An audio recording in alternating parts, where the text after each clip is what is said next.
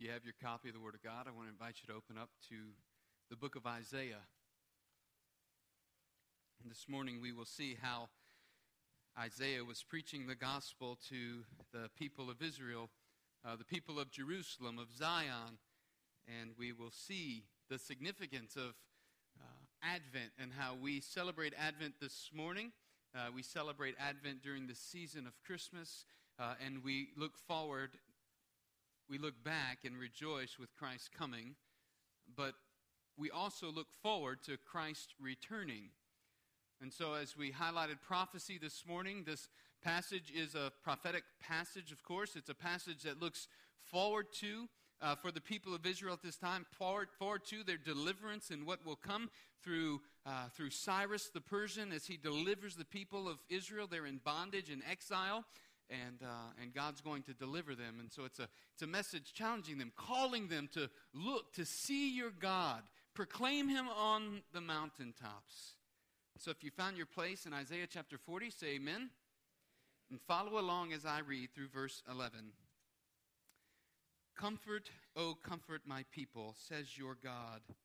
Speak kindly to Jerusalem and call out to her that her warfare has ended, that her iniquity has been removed, that she has received the Lord's hand of the Lord's hand double for all her sins. A voice is calling, Clear the way for the Lord in the wilderness, make smooth the desert a highway for our God. Let every valley be lifted up, and every mountain and hill be made low. And let every rough ground become a plain, and the rugged terrain a broad valley then the glory of the Lord will be revealed, and all flesh will see it together. For the mouth of the Lord has spoken. A voice calls out. Then he answered, What shall I call out? All flesh is grass, and all its loveliness like the flower of the field. The grass withers, the flower fades when the breath of the Lord blows upon it. Surely the people are grass. The grass withers and the flower fades, but the word of our God stands forever. Get yourself up on a high mountain, O Zion, bearer of good news. Lift up your voice mightily, O Jerusalem, bearer of good news. Lift it up. Do not fear. Say to the cities of Judah, Here is your God. Behold, the Lord God will come with might with his arm ruling for him. Behold, his reward is with him, and his recompense before him. Like a shepherd, he will tend his flock. In his arm, he will, he will gather the lambs and carry them in his bosom. He will gently lead the nursing ewes. Let us pray. Father, as we look at this passage, open our eyes to see the awesome wonder of your word. Open our minds to understand it, and our hearts and our lives to be gripped by the wonderful truth and the message of your salvation, the message of your return, so that we will eternally dwell with you in your presence. And so, Father, we thank you for the opportunity to be here this morning, and we ask your blessing on our time together. Holy Spirit, we invite your presence as we as we sit under your word and rejoice and, and love you corporately together as a body. Instruct us now in your word, Father. It's in Christ's name we pray. Amen. Jane Winstead writes In the late 1860s, life was good for Anna. Anna was married to a successful lawyer. They were living in the north side suburb of Chicago with five children. They had four girls Annie, Maggie, Bessie, Tanetta, and one son. Life was great until 1870 when their four year old son died of scarlet fever. They were devastated. Well, the, the, next year wasn't any better. In October of 1871, the Great Chicago Fire broke out and, and it destroyed most of Chicago and with it most of their own financial investments. But God had been good, even though their finances were mostly depleted. Their home had been spared, and they had their family. A few years later, in 1873, Anna's health was failing, and so hoping to put behind the tragic loss of their son and the fire, they planned a trip to Europe. They would sail on a French vessel to Europe, and uh, them with their four daughters, and they had aspirations of going and, and assisting evangelist Dwight L. Moody and, and, and Ira D. Sankey in revival as they were preaching and conducting these revivals in England. They planned to leave in November, but God had other plans for Anna's husband. The day they were to set sail for Europe, he had a business emergency and he couldn't leave. Not wanting to disappoint his wife and his daughters, he sent them on ahead and he planned to follow on another ship a few days later. Well, in November 22nd of 1873, that steamer vessel that his wife and girls were on, it was struck by a British iron sailing ship, the Loch Earn. The steamer with Anna and her four daughters aboard sank within 12 minutes in the middle of the Atlantic Ocean.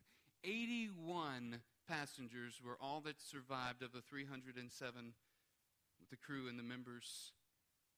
Anna was taken to Cardiff, Wales, where she telegraphed her husband the brief and heartbreaking news Saved alone, what shall I do? All four daughters had drowned as had drowned, and as soon as he received her telegram. He left Chicago without delay to bring his wife home. Anna later spoke of, of the account. She said she was violently sucked downward, and baby Tanetta was torn from her arms by collision with some heavy debris. With a blow so violent that Anna's arm was severely bruised, and she flailed at the water trying to catch her baby. Anna caught Tanetta's gown for just a moment before another smashing blow tore the little girl out of her arms forever. Reaching out again, all she could find was a man's leg and corduroy trousers. She tugged, and Anna, barely conscious, was then swirled around with a whirlwind before surfacing near the boat. She instinctively clung onto a small plank, and next thing she recalled was the splash of an oar as she lay at the bottom of a small boat. The pain in her body was nothing compared to the pain in her heart as she realized that her four daughters had been lost in the disaster. After Anna was rescued, there was a pastor on board of that boat, and his name was Nathaniel Weiss. He had, he had gone along with a group of ministers traveling to also go to the revivals that Dwight L. Moody was preaching. He remembered hearing Anna say, God gave me four daughters, now they've been taken from me. Someday I'll understand why. And she was utterly devastated. Many of the survivors watched Anna closely, fearing that she may try to take her life. But in her grief and despair, Anna remembered something. She heard the Lord speak in a, a, brief, small voice, You were saved for a purpose. And she remembered this. She remembered a friend having once said, It's easy to be grateful to God when you have so much good going on, but take care that you're not a fair weather friend to God. I share that story to share and maybe help us identify, at least at the heart of where the people of Israel perhaps were. Not, not at the time of Isaiah writing, but certainly as they would look back and read this prophecy that Isaiah has written in Isaiah chapter 40. A hundred years later, they would be in exile. They would be struggling greatly.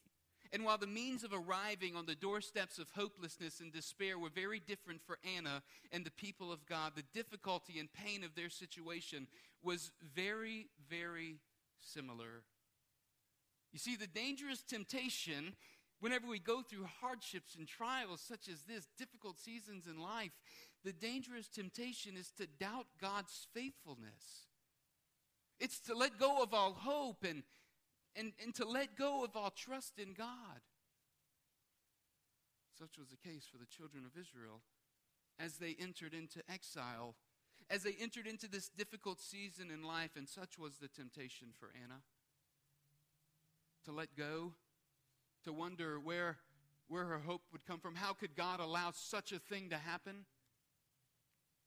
We must understand the devastating geography of Judah's circumstances, their, their continued rebellious sin will have a devastating and disastrous consequence on their direction as a people and as a nation.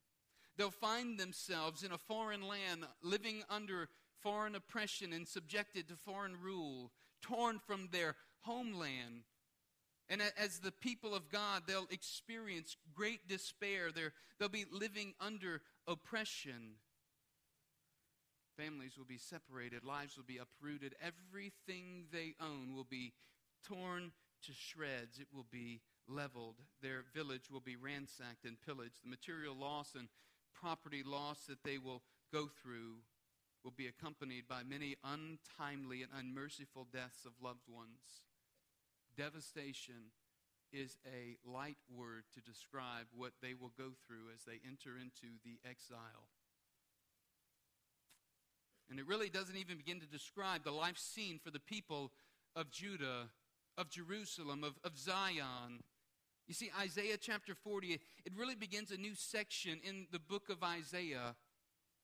A message of, of comfort. Isaiah is delivering this message of comfort and hope to a people who, when they find themselves in this dark, despairing place, they will hopefully, prayerfully read this message and they will, they will hear the word of God coming to them.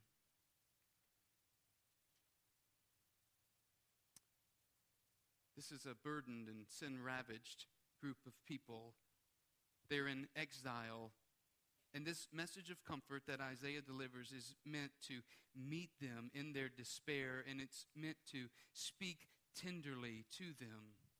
Chapter 40 looks forward to the day when Cyrus the Persian, as I said earlier, will defeat Babylon and, and send the people of Israel back, or people of, uh, of captivity, back into Jerusalem to inhabit the city. But his words really speak to a greater, a greater hope than just rebuilding the temple and repopulating the city of Jerusalem. His words speak to that time when Christ would come and deliver his people from sin. His words speak to the time when, when God in flesh, God the Son, would step down into our humanity and walk the earth and live a sinless and perfect life, journey to the cross, die, and be resurrected. Isaiah answers the difficult, unvoiced questions of God's people here in chapter 40 through chapter 55. And, and as he does, he, he, he answers these questions. Get this, as they're in the midst of traversing the darkness of exile, they're walking through it. And, and some, some hundred years before, he's writing this message so that as they walk through exile, they will read it and they will be encouraged. And, and the answer Isaiah provides is one of assurance that God has not abandoned his people. He has, he has not been defeated by the Babylonian gods. In fact, God is at work even at that moment. And we hear today, God, God is at work even in this moment. And the message Isaiah has for the people who are in exile is make ready Prepare the way for God's coming. His advent is near. Get ready. He's about to do a work, He's about to come. And so this morning, it's from that perspective that I, I want us to hear and to see God's word, His prophecy, and His certainty. And so the first point this morning that, that I want us to, to catch is hear the kindness of the Lord. And I say, hear the kindness of the Lord because look at what he says in verses 1 and 2. Comfort, O comfort my people, says your God. God is speaking. His people need to hear. They desperately need to hear a word from the Lord. They have been struggling and despairing even of life itself. And so he says there, Comfort, O comfort my people, this double reference to comfort, it's a well known to, uh, tool that's used in Hebrew poetry to, to really highlight and emphasize the intensity of, of what's going on here in this word that's being spoken to the people. And in verses 1 and 2 here, God is speaking uh, almost with a, a megaphone, calling out to the people to hear him. Oswalt, in his commentary, says these words of comfort speak of the compassion expressed to someone who's grieving over the death of a family member. In these words of, of simply comfort, of, of encouragement, we see a, a, a grand portrait of God's faithfulness and trustworthiness and his compassion upon his people. And in these pages of prophecy, uh, we see God's hand at work. Even though God knows his people, get this, even though God knows his people will persist in the sinful rebellion that they are in as he's writing, as he's speaking, and they will continue forsaking him, he promises in advance to redeem them. And he follows up this double command Comfort, O comfort. It's a command in the Hebrew. Comfort, O comfort my people, says your God. He follows it up with covenantal language. My people, says your God, showing ownership. This is what Jeremiah the prophet speaks about in chapter 32 and verse 37. It says, Behold, I will gather them out of the lands to which I have driven them in my anger in my wrath and in great indignation, and I will bring them back to this place and make them dwell in safety. And then listen what he says. They shall be my people, and I will be their God. Right? This is covenant language. My people. And I'll be your God. This is the God of the universe, creator of of all cosmos. And he says, I will be their God. They will be my people. They will belong to me. And verse 2 really just continues this language. It says in verse 2, speak kindly to Jerusalem. Or if you're using ESV, it says, speak tenderly to Jerusalem. But literally, literally, what this verse says is speak tenderly to the heart. That's literally what it says here. Speak tenderly to the heart of Jerusalem. Beckon them. Call out to them. Say to them, Comfort, oh, comfort my people. Take encouragement. Take comfort in the midst of your despair, in the midst of not knowing which way to look and where to turn. Take comfort in this. I'm your God. You are my people. It's not just a message of comfort and kindness, it's a persuasive invitation to love and to encouragement from God to his people. It's an invitation calling them out of paralysis, of the difficult circumstances they are in, to the realm of faith, to look to God and to trust God. So he says, Call out to her in verse 2. Call out to her. Speak kindly to her and call out to her. That her warfare is ended. That her that her iniquity has been removed. That word warfare is in, it, it's significant. It, it means your, their hard service has been finished. It's done. And, and the iniquity that has been upon her has been removed. In other words, the punishment for her sins has been accepted by God, and their time of hard service was over. God had permitted their suffering because of their disobedience and forsaking Him But we learn from the people of God that rebellion against God has consequences. We see that fleshed out in the nation of Israel, in the people of Jerusalem and of Zion. There is Con, there are consequences for living a life in rebellion to God. We, we try to teach this and instill this in our children, right, parents? We, we want to help them have a healthy sense of, of respect for authority. And so we instruct them early how to, how to respect authority and how to, to follow and submit under obedience. And then we do the same thing as we, as we have our children grow up into youth age. They, they're prayerfully learning a, a healthy respect for, for authority and obedience. And as they get into uh, early adulthood, even, they have developed this healthy respect for authority. And it's teaching them all along that we ought to have a healthy respect for authority to God trying to grab their hearts and pull, pull them in and teach them not to rebel. Don't rebel against your parents. Don't rebel against God because here are the consequences. It landed the nation of Israel in despair, difficulty. He says, You've received from the Lord's hand double for your sins, right? In verse 2, that she has received of the Lord's hand double for all her sins. It doesn't mean that God's people suffered an unmerited double portion for their sin. Instead, it, it's emphasizing the completeness of their suffering. It was full. They suffered for their sin. But get this the comfort God offers isn't a repayment for their suffering. That's not what's being, that's not the transaction being made here. The comfort is, is the comfort of unmerited forgiveness. And it, it points us forward to the unmerited grace that we have received in Christ Jesus Himself and His suffering, His suffering violently, His suffering death, and, and His resurrection, so that He has satisfied the debt of iniquity of their sins and of ours and of those to come. This is the portrait of the gospel that Isaiah is painting for us to see. We, like the people of Jerusalem, must take heed and do battle against the temptations that come upon us as believers. Like Paul tells Timothy in 2 Timothy 2:22, we must flee temptation or, or those youthful passions and pursue righteousness and faith and love and peace with those who call on a God from who call on God from a pure heart. See, here's the thing, as we're in Advent season, I want to I want to ask you this morning, are you listening?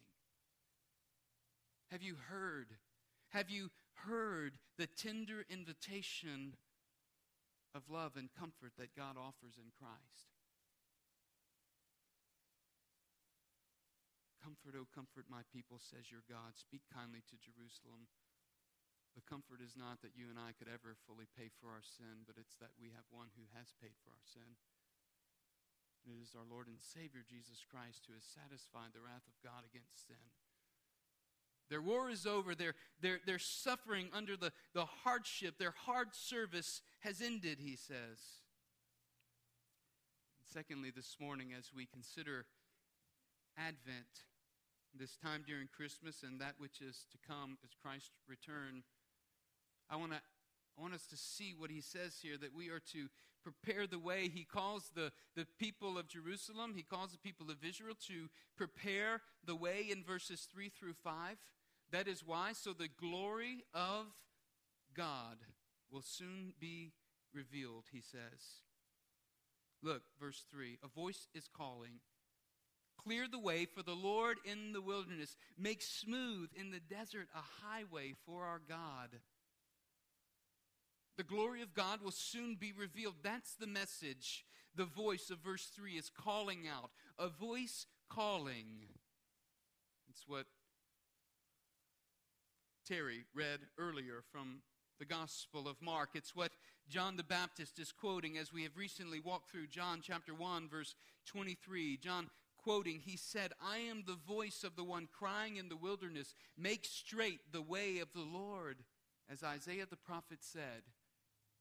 This is why we can say their encouragement is not dependent upon their changing circumstances. God is calling them to look to Him.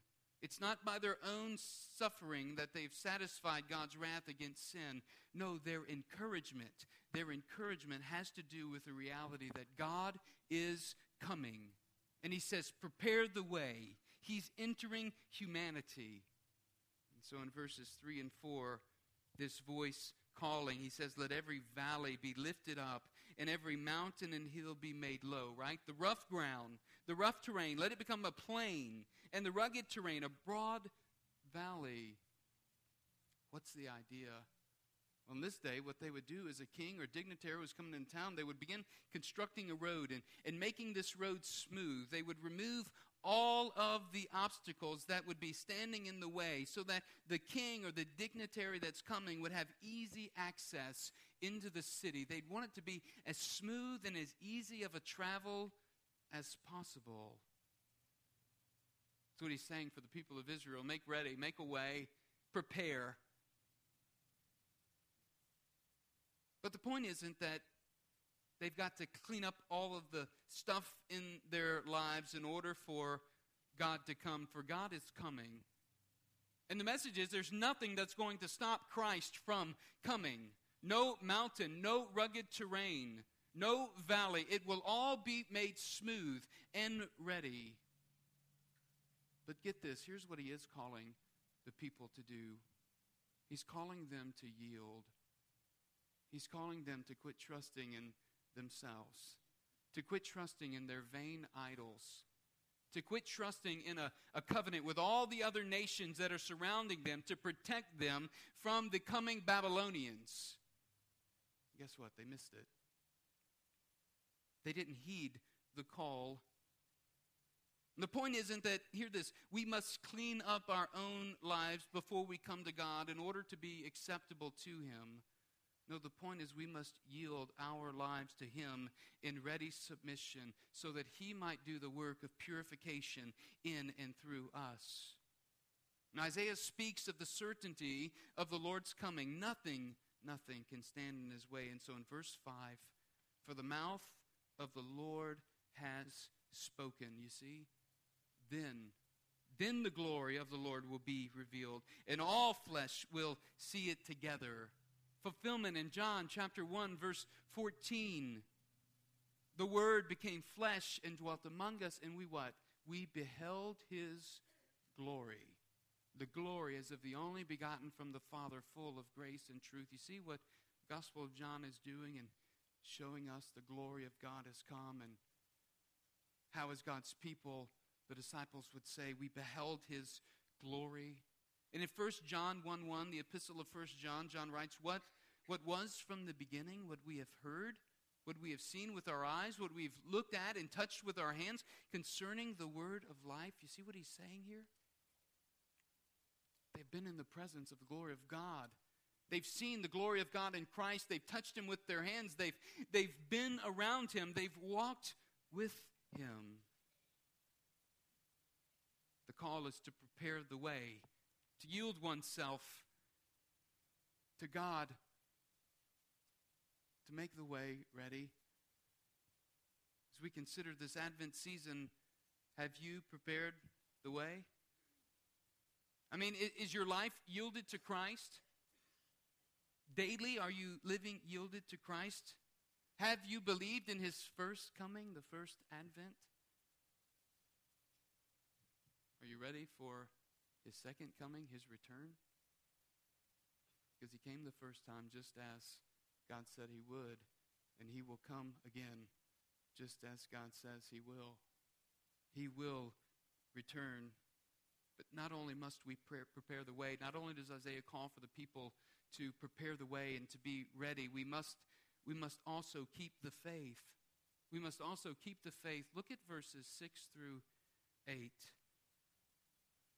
a voice says, Call out.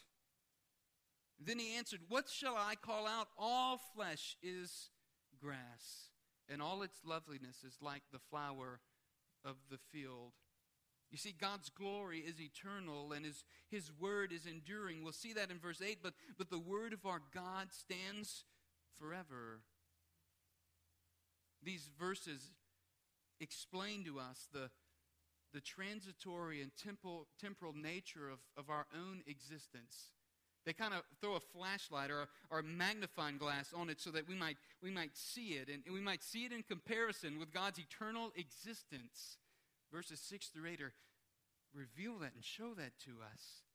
In fact, in verse 6, it, it, challenges mankind to look unto God and to realize that our lives are but a fleeting season of grass. Like a flower of the field, these physical bodies won't last forever. Anybody ever experience pain every morning when they wake up? Is that is that a new uh, is that something new in, in your in your daily routine, or has that always been that way? You know, it it's a fitting picture for us, a fitting reminder of reality, isn't it? It's a fitting reminder. And even today we have, you know, we have pictures, and, pictures kind of allow us to look back, and then we can see the progression of our lives quite easily, can't we? In, in youth, we, we have beauty and strength, but eventually those give way to the years and they're replaced by lines and loss of muscle tone. You know? It's inevitable. If God blesses us to live long enough, we will experience that. It's an inevitable conclusion that we all must recognize. Even if we're in college, we must recognize this. The short, crisp memory of our youth, it fades away, and as we age and, and like time, all things just kind of seem to run together. There was an article in Business Week in the March 2006 edition. I know that's a little bit dated, but I think it's still fitting for us to hear. Retirement is close for about 77 million baby boomers, it said. Meantime, the anti aging industry is trying to keep them young enough to enjoy it. Doctors are prescribing large doses of supplements that they believe prevent the decay of the body's organs. Human growth hormones are reported to increase muscle mass and improve memory and heart function. Natural estrogen and progesterone are, are believed to guard against Alzheimer's and osteoporosis as well as to relieve symptoms of menopause. Testosterone is believed to aid memory and bone mass, and to relieve menopause, and to help other functions. The American Academy of Anti Aging Medicine reports that the anti aging industry annually makes $56 billion, and at least 79 billion of income is expected by 2009. I don't know, I know, I'm sure that it's far exceeded that by 2013, almost 2014. More than 1,500 doctors have been certified as anti aging practitioners. Most of these alternative treatments may be scientifically unproven, but are supported by vast anecdotal evidence. One person who's become convinced of their effectiveness is retired dentist Dr. Howard Benedict, 61. He spends $10,000 a year on testosterone gel, injection, injections of human growth hormones, and 30 vitamins and supplements, he claims to feel like a 20 year old. I don't know if that's true or not. He claims to feel like a 20 year old, or if he even remembers what a 20 year old is supposed to feel like. Here's the reality in spite of our best efforts, we are forced in one way or another to recognize the truth of verse 7 that life is a fleeting vapor. Read it with me. The grass withers, the flower fades. When the breath of the Lord blows upon it, surely the people are grass. You know, this calls our attention to the, the play on words for blows. The breath of the Lord blows upon it. The word for ruach, meaning wind, our spirit in Hebrew. Just as the, the hot wind wilts the grass, surely our lives are subjected to the breath of God showing us that, that even in spite of our greatest efforts, man really doesn't control his destiny. We don't know when the end will come. We don't know how much longer we will walk the earth. But when man examines his life, he must recognize that God truly is our only hope. And that's what Isaiah is pointing the people to see. Isaiah challenges us not to trust in our own selves, but to place our trust in God and, and in His Word, because God's Word endures forever. Verse 8. And our hope remains in God even when circumstances seem hopeless. Our eyes must be fixed on the reality of God and His Word. And that is this if God proclaimed it, then it will surely come to pass. The grass withers, the flower fades, but the word of our God stands forever. As we consider hearing the kindness of the Lord, Him inviting us this morning to that tender, that tender mercy, and we see the call of Advent to prepare the way, to make ready for His coming the challenge from Isaiah to, to keep the faith in the midst of difficult circumstances and, and realize our temporal nature in, in light of God's eternal nature. Finally, this morning, we come really to the high point of, well, of the verses we're looking at this morning, the high point. If we had time to walk through the rest of chapter 40, it's amazing to see the grand picture of God that Isaiah paints in light of the nations Verse 12, he says, Who has measured the waters in the hollows of his hand and marked off the heavens by a span. Verse 15, he says, Behold, the nations are like a drop from a bucket and are regarded as a speck of dust on the scales. Behold, he lifts up the islands like fine dust. Here is your God. Here is the awesome God of all creation. But in verses 9 through 11, to the advent and to the prophecy that Isaiah is speaking, look at what he tells them. He tells them, proclaim the message. Proclaim the message.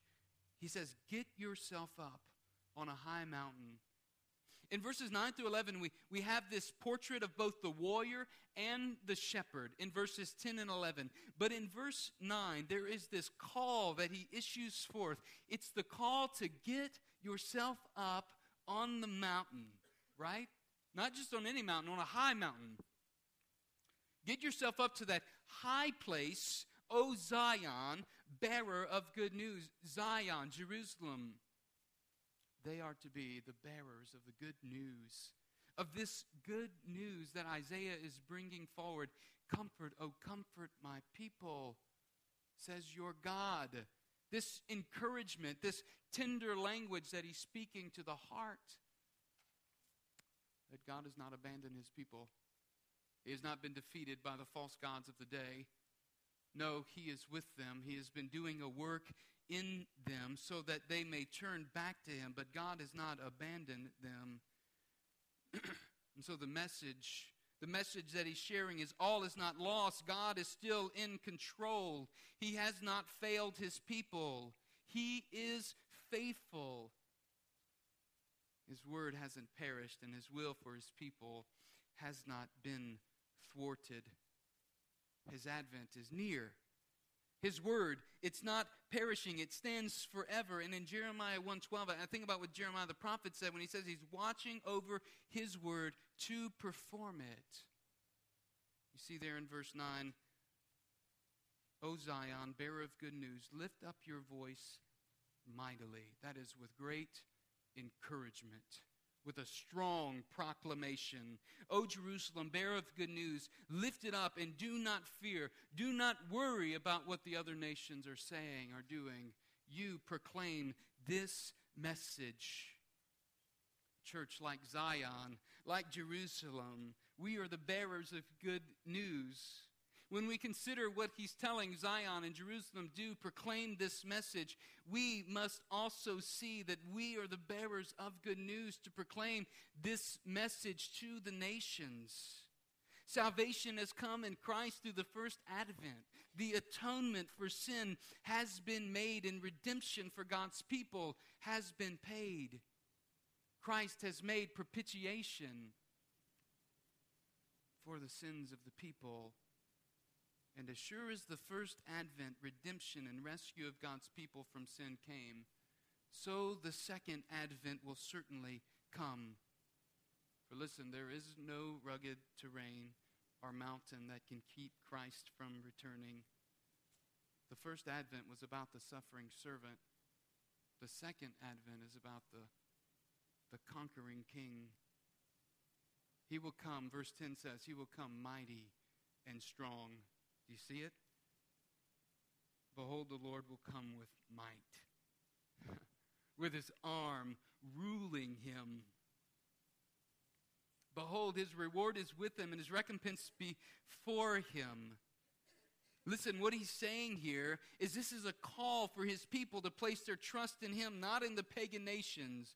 The strong arm of the Lord has no match. There is no power that can defeat him. For Israel, their strength and protection does not come from covenants with other nations, it, it comes only from God. It will not be found in serving false gods, it will only be found in devotion and service to the one true God. And I would call us to recognize that in our own lives.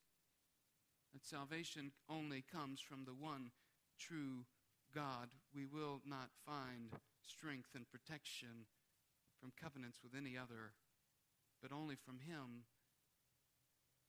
Let us not be like the children of Israel as they placed their hope in Uzziah's military might on the day of their enjoying much entering the land and then settling into complacency like Israel did. In fact, Deuteronomy 6, if you recall, and go back to the, those that book of Deuteronomy in chapter 4 where he says, Hear, O Israel, the Lord our God is one, right? You shall love the Lord your God with all your heart, with all your soul, with all your strength. Then he says, Take these words and write them on your forehead, put them on the doorpost of the house, right? When you sit down, when you write, everything you do, let it be centered around this word, around this devotion to God. And then we look and see what begins to happen for the people of Israel, for the city of Jerusalem, as they're trusting in all of these other gods.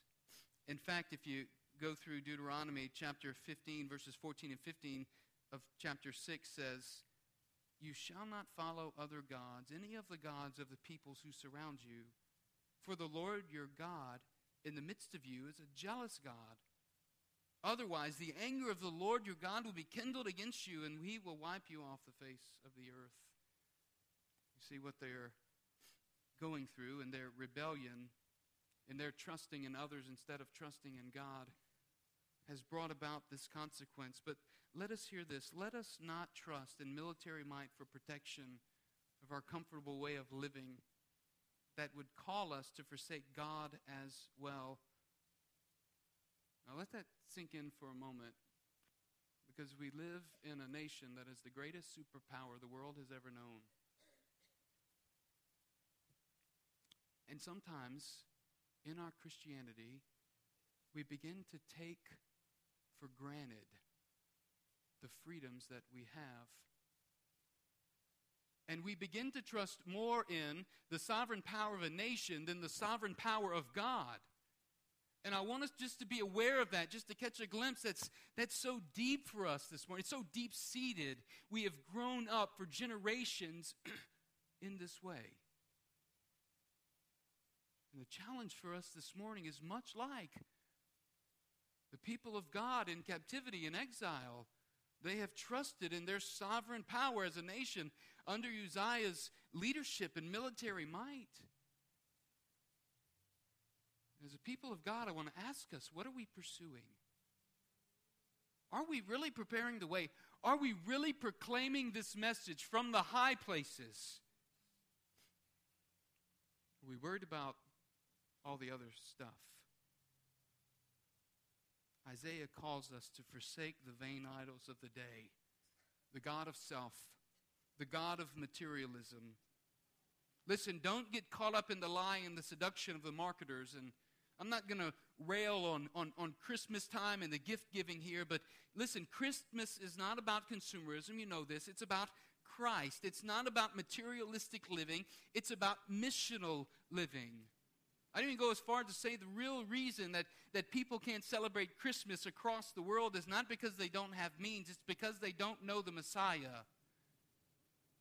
They don't know Christ. It's not because they don't have means, they don't know the Messiah.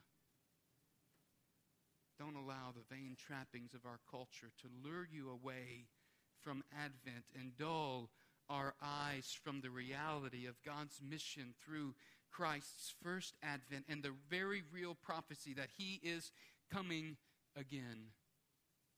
Now, I want to return to the soft tone of verse 11, but the encouraging and the, the joyous tone. We see in verse 10 that his arm is ruling for him. He comes with might. And in verse 11, we, so that's the warrior, verse 10. Verse 11 is the shepherd. Like a shepherd, Listen, he will tend his flock.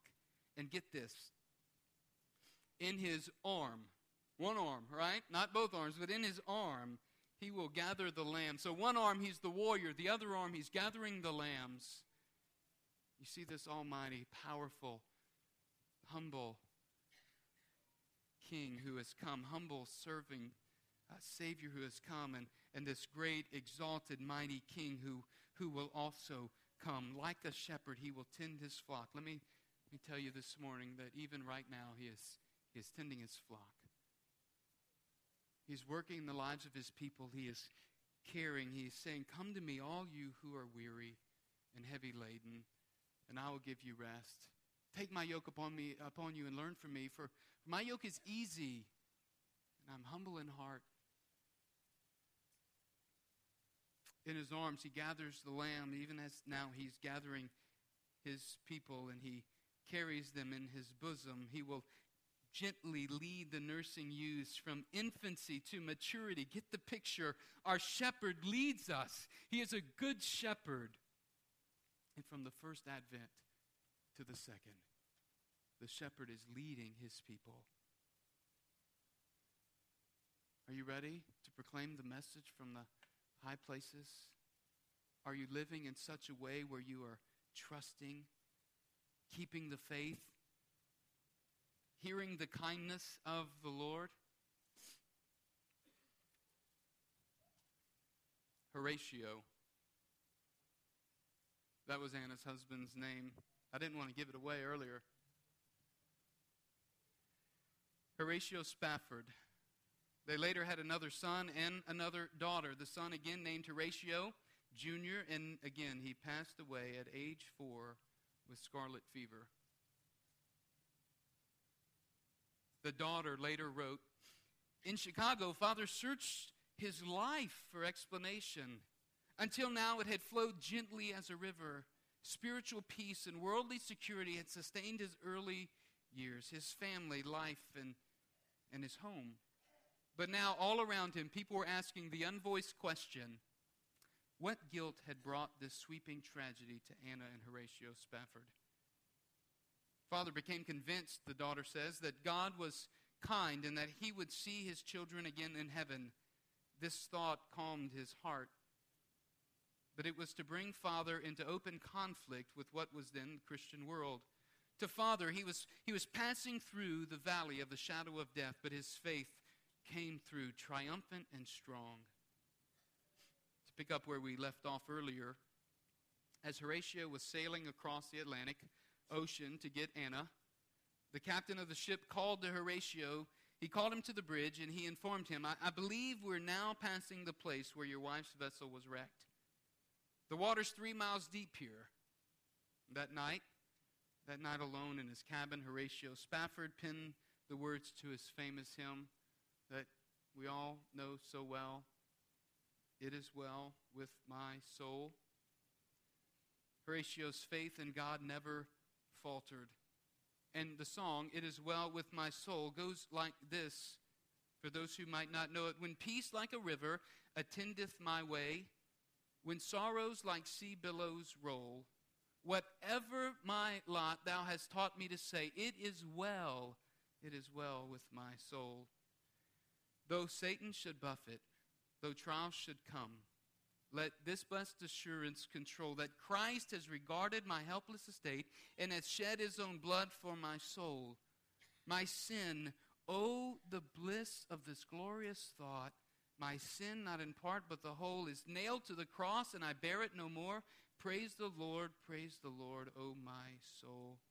And Lord, haste the day. That's the second advent. Haste the day when my faith shall be sight. The clouds be rolled back as a scroll. The trumps shall resound, and the Lord shall descend. Even so, it is well with my soul. I ask you this morning is it well with your soul, Christian?